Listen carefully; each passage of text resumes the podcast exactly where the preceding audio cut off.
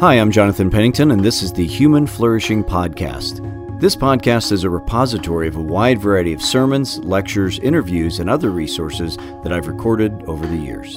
Today's episode is a sermon I preached at Sojourn East in Louisville, Kentucky.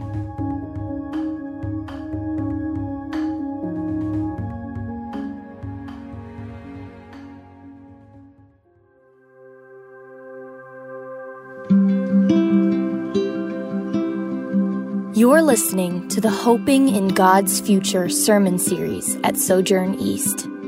Whether in times of peace or calamity, security or uncertainty, God invites his people to look to him with hope because he is both sovereign and good.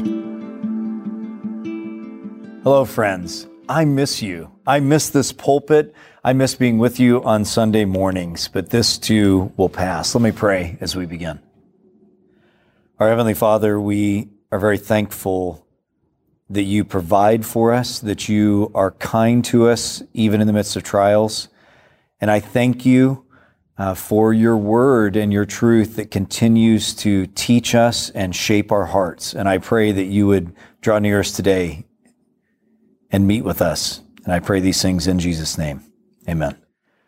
You know, friends, the Bible makes a lot of amazing claims. Holy Scripture is not, it's not a vague collection of uh, religious sayings, but instead it's a clear, rich, and beautiful vision for life itself. And as a result, the Bible often says things that arrest us, make us stop in our tracks and think about reality and think about our lives in different ways. For example, have you considered the Bible's amazing claim that if you are a Christian, if you by faith have become united to Jesus, that your existence, your identity, your life itself is actually now split between two realms, between two places, between two realities, earth and heaven. Listen how the book of Colossians says it. Paul writes, For in Christ all the fullness of deity lives in bodily form, and in Christ you have been brought to fullness, having been buried with him in baptism, in which you were also raised with him through your faith in the working of God who raised him from the dead. Now, Paul keeps talking about this, and he says in the next chapter in Colossians 3, he says it again. Since then, you have been raised with Christ. Set your hearts on things above where Christ is, seated at the right hand of God. Set your minds on things above, not on earthly things, for you died, and your life is now hidden with Christ in God. When Christ, who is your life, appears, then you also will appear with him in glory. In other words, friends, God is saying that if you are a Christian, then you are united, you're embedded into, you are unified with Jesus who died on earth and now reigns in heaven. That's actually your reality. And did you hear the application that Paul makes to us from this heaven and earth reality? He says that we need to set our hearts and set our minds on the things above, on the heavenly realities, because our true life is actually now hidden with Christ in God in those heavenly realities and will one day be revealed on the earth from there. And friends, that is our sure hope. And so that's what we want to do. Understanding heavenly realities and the hope we have in God is always important and always transformative, but how much more now during this unprecedented time of anxiety and uncertainty in our country and our world. So, Pastor Kevin and I have decided that we're going to spend the next six weeks talking with you about the biblical vision of the future. I don't mean trying to figure out the details of the end times, for which notice that the track record of humans figuring out the end times so far is a 0% success rate. But instead, Pastor Kevin and I want to explore with you the sure hope that we have in God's future for the world. And so, for the next several weeks, we're going to look at different aspects of what God says about the future the resurrection, what heaven is, the new creation, how you pray in hope. But today, I just want to set all this up by talking with you generally about the biblical idea of hope. What is hope? Well, to give a mental image, I want us to think about hope as a ladder that is leading us up to a new place, a new level of understanding and relationship with God. So I'm going to give you four statements about hope, like four rungs on a ladder to help you set your mind on heavenly things. So, four rungs of hope. Here's the first one Hope is faith in the unseen. Hope is faith in the unseen. It's important to understand that in Scripture, the word hope is actually basically synonymous with our word faith. Faith and hope are two peas in a pod. They are twin sisters. In English, these two words are more distinct, especially when we use the word hope in its, in its weaker sense of just kind of desire but uncertain. Like we say, I hope the weather clears up this weekend. But in Scripture, that's not what hope means. The biblical sense of hope is not just wishful thinking, but confidence in the future. In the Bible, to hope means to confidently look forward to a future reality. So, what that means is that hope and faith are much more closely connected than they are in our English language. Hope and faith are both a confident trust in God. Both hope and faith are rooted, you see, not just in our circumstances, but in God's trustworthiness, and therefore they're certain. It's more than just wishful thinking. If there is a distinction that we might still maintain between faith and hope in the Bible, we might say that, that faith is confidence in the present and hope is confidence in the future, but really they blend together very much in Scripture. Think of how Hebrews 11 describes it. Now, faith is confidence in what we hope for and assurance about what we do not see. So often we think about our Christian faith by looking backwards at what Jesus did by dying on the cross. And that's good and that's great and that's necessary. But I'd like to suggest to you that Christianity is just as much or more a looking forward. It's a forward looking faith, looking forward to what God is going to do in the future to be with us and to bless us. As one New Testament scholar describes it, he says, to be a Christian, to be a person of faith, we might suggest is precisely to live as a person for whom God's future shapes the present. I like that a lot. A person of faith is one who lives as in the present with God's future shaping them. So biblical hope is a saving faith that looks forward to God's future. And that's the first point, and that's what we want. And that leads to our second statement about hope, our second rung. Secondly, hope determines your future.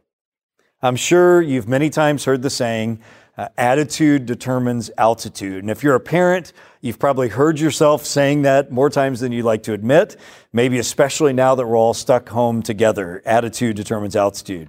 And there's a good dose of proverbial wisdom there. Human nature is such that we become like that which we shoot for we do grow according to the size of our fishbowl dreams. If we have high goals and high standards and high models, we'll tend to grow in great ways. Conversely, when we have no vision and no goals, we generally do not progress much. This is human nature as God has made us. This is really the same thing as saying that our hope determines our future. You see, we all, all of us have some kind of worldview. We have some kind of mindset, some kind of values and beliefs, conscious or not. And these actually motivate and fuel and guide everything we do. We all do what we do because consciously or not, we believe that what we are doing now will result in future happiness. So, if you work hard in school or a job, or if you don't, that's actually based in a belief that you have about the future. Either that hard work will make things better for you, or some would believe that hard work doesn't matter. Either way, the future is determined by this, the present now is determined by this future vision or hope that you have. Or take being faithful to your spouse versus having an affair.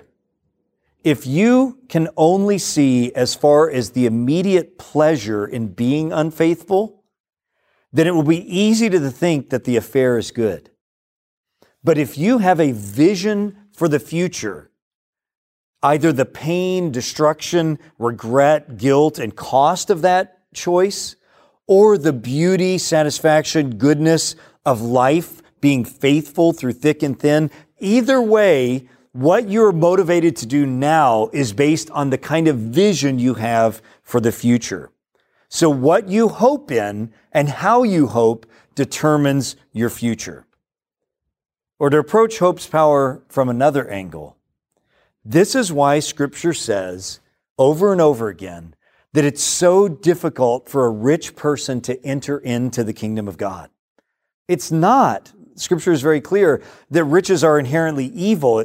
It's that riches and wealth have a tendency to cloud our hope in God. When we have much in the earthly world, there's not much motivation to hope in the heavenly world to come. That's why Paul says in 1 Timothy 6, command those who are rich in this present world not to be arrogant, and notice this, nor to put their hope in wealth, which is so uncertain, but to put their hope in God, who richly provides us with everything for our enjoyment. Command them, Paul says, to do good, to be rich in good deeds, to be generous and willing to share. You see, friends, wealth and money are dangerous precisely because they alter our hope. They tempt us to live with the present world as our hope rather than God's future as our goal. So hope determines our future. Third rung. Hope is the opposite of depression.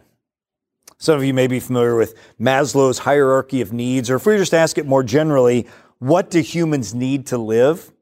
If we were to take a few minutes together, I think we could easily come up with a list of what humans need, and I think we could agree upon most of the things on this list food, water, clothing, shelter, oxygen, good internet connection, just the basics, right? And maybe we could come up with some others safety, love, God, we might say. But if we weren't already talking about hope right now, I wonder how many of us would have put on that list of human needs? How many of us would have come up on our own with the idea of hope? But I think it needs to be very, very high on our list of what humans need to live. Have you considered how important hope is to your life? It's absolutely essential. Have you ever spent much time speaking with someone who's very depressed? Maybe you have been very depressed yourself, maybe someone in your family or a friend. Maybe you're struggling with depression right now. Be very understandable. Maybe it's chronic. Maybe it's a kind of depression that comes and go in shorter time frames. That's been more my experience more, but I know many and love many people who have it more chronically.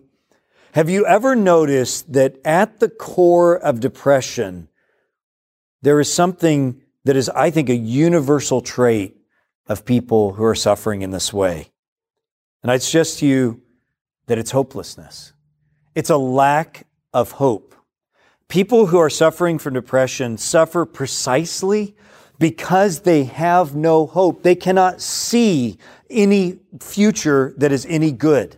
There is no reason to even get out of bed often when you are in this place the circumstances can be so overwhelming and so unfixable, whether it's in your marriage or your job or your parenting, whatever it is, that the human soul just collapses in on itself.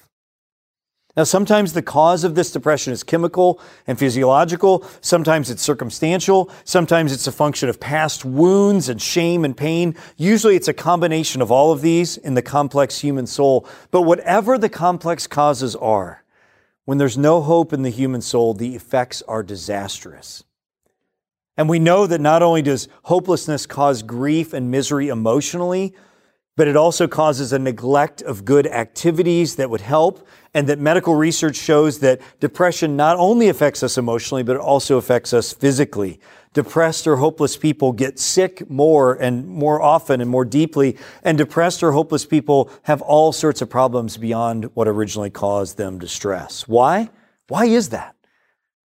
It's because God has made us as creatures in time who are creatures of eternity, who are living in time. And so we need, we long for this sense of the future, this need for hope. And when we lack hope, when there is nothing in the future that can be seen as great and beautiful enough, enough to draw us up out of despair and apathy, then the result is depression. Now, my point, friends, is in no way to shame or add to the burdens of, any, of anyone who is or has experienced depression, nor is my point to act like the solution is simple. Oh, you're depressed? Well, you just need some hope and all your worries will melt away. Not at all.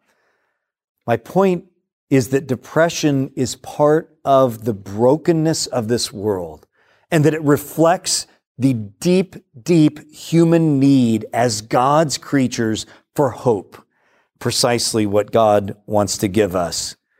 And that leads me to the fourth and final rung of hope, and that is this hope in God will never disappoint. Have you ever been looking forward to a special day or time or maybe a purchase and then been terribly disappointed? Maybe you planned a vacation for months and then you missed your flight. It rained the whole time. Your room didn't look like it was going to in the hotel brochure. Or more in the situation we're right now, all the weddings and celebrations that have been canceled, the retirement portfolios that have that have dried up, the, the jobs that you were promised that didn't come into being, all these things that disappoint. I remember Many years ago, when I was 10 or 11 or 12, somewhere in there, my family took this long awaited vacation to Alaska.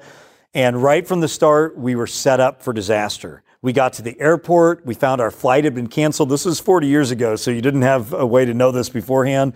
The result was that we made it too late to Seattle. We missed the departure of the cruise ship, so we had to fly farther north and meet the ship. Meanwhile, when we got on the ship, then we had lost our room, so we had to sleep in the lounge. You can imagine my stepfather, who was not the most patient person, anyways, was not happy. Well, you and I could fill in the blanks with much worse scenarios than this right now. Again, trips postponed, hope for jobs lost, weddings delayed, retirement plans destroyed. Life at any time is full of frustrations and disappointments. How much more now? As the proverb says, Hope deferred makes the heart sick. There's nothing quite like the heartache of disappointed hope. And some people are so affected by it that their hearts actually stop hoping. They refuse to hope in anything for fear of disappointment. But, friends, here's the good news. While all earthly hopes will eventually fail, hope in God will never disappoint. We could make a list of all the things in the world that people hope in, and every one of them, except for God, will eventually disappoint. Riches, cars, boats, houses, fame, fortune, peace, love, friendship, children, spouses, marriages, affairs, vacations, new jobs, accomplishments, stock portfolios, whatever and I think we're seeing this now more than ever. Things that we thought were, were so sure in our lives, even those can disappoint us. There is disappointment lurking just below the surface in every single thing in the world and in our lives except God. And there are so many Psalms and so many places in Scripture that speak of the blessings upon those who hope or wait in God. Let me just put one before you. Psalm 34 says, the king is not saved by a mighty army. A warrior is not delivered by great strength. In fact, a horse, so this great mighty creature of war, is a false hope for victory, nor does it deliver anyone by its great strength. Behold, instead, the eye of the Lord is on those who fear him, on those who hope for his loving kindness to deliver their soul from death and to keep them alive in famine. Our soul waits for the Lord. He is our help and our shield, for our heart rejoices in Him because we trust in His holy name. And the Apostle Paul in the New Testament speaks the same way. Listen to this line from Romans 5. We exult, we rejoice in the hope of the glory of God, and this hope does not disappoint because the love of God has been poured out within our hearts through the Holy Spirit who is given to us. In other words, the love of God poured out within our hearts by the Holy Spirit sent from the Father and the Son guarantees us, friends, that our, all of our Godward hopes will never be disappointed. The world is offering all kinds of hopes, alternative hopes, but they will always disappoint. But hope in God will not. So here we are, friends, in a place and a season that none of us have, could have foreseen, none of us want. But this season is actually a gift to us. It's a painful gift. It's a gift that we'd like to send back. But it is a gift from our loving Father who is inviting us to redirect our hearts from earth to heaven, to redirect our hopes, not on earthly wealth and health and all the things we think we can control, but to actually hope in God's promised future for us. And if you feel hopeless today, and all you can say is, Lord, I believe, help my unbelief, that mustard seed of faith is more than enough. The Heavenly Father looks to you and says, Cast your anxieties upon me, for I care for you. So we look forward in the coming weeks to unpack more fully these gifts that God has sent us as we hope in His future. Let me pray. I'm Kevin Jameson, lead pastor at Sojourn East. Thanks for listening. For more sermons, info about our church, and ways you can support the ministry of Sojourn East, visit sojournchurch.com/east.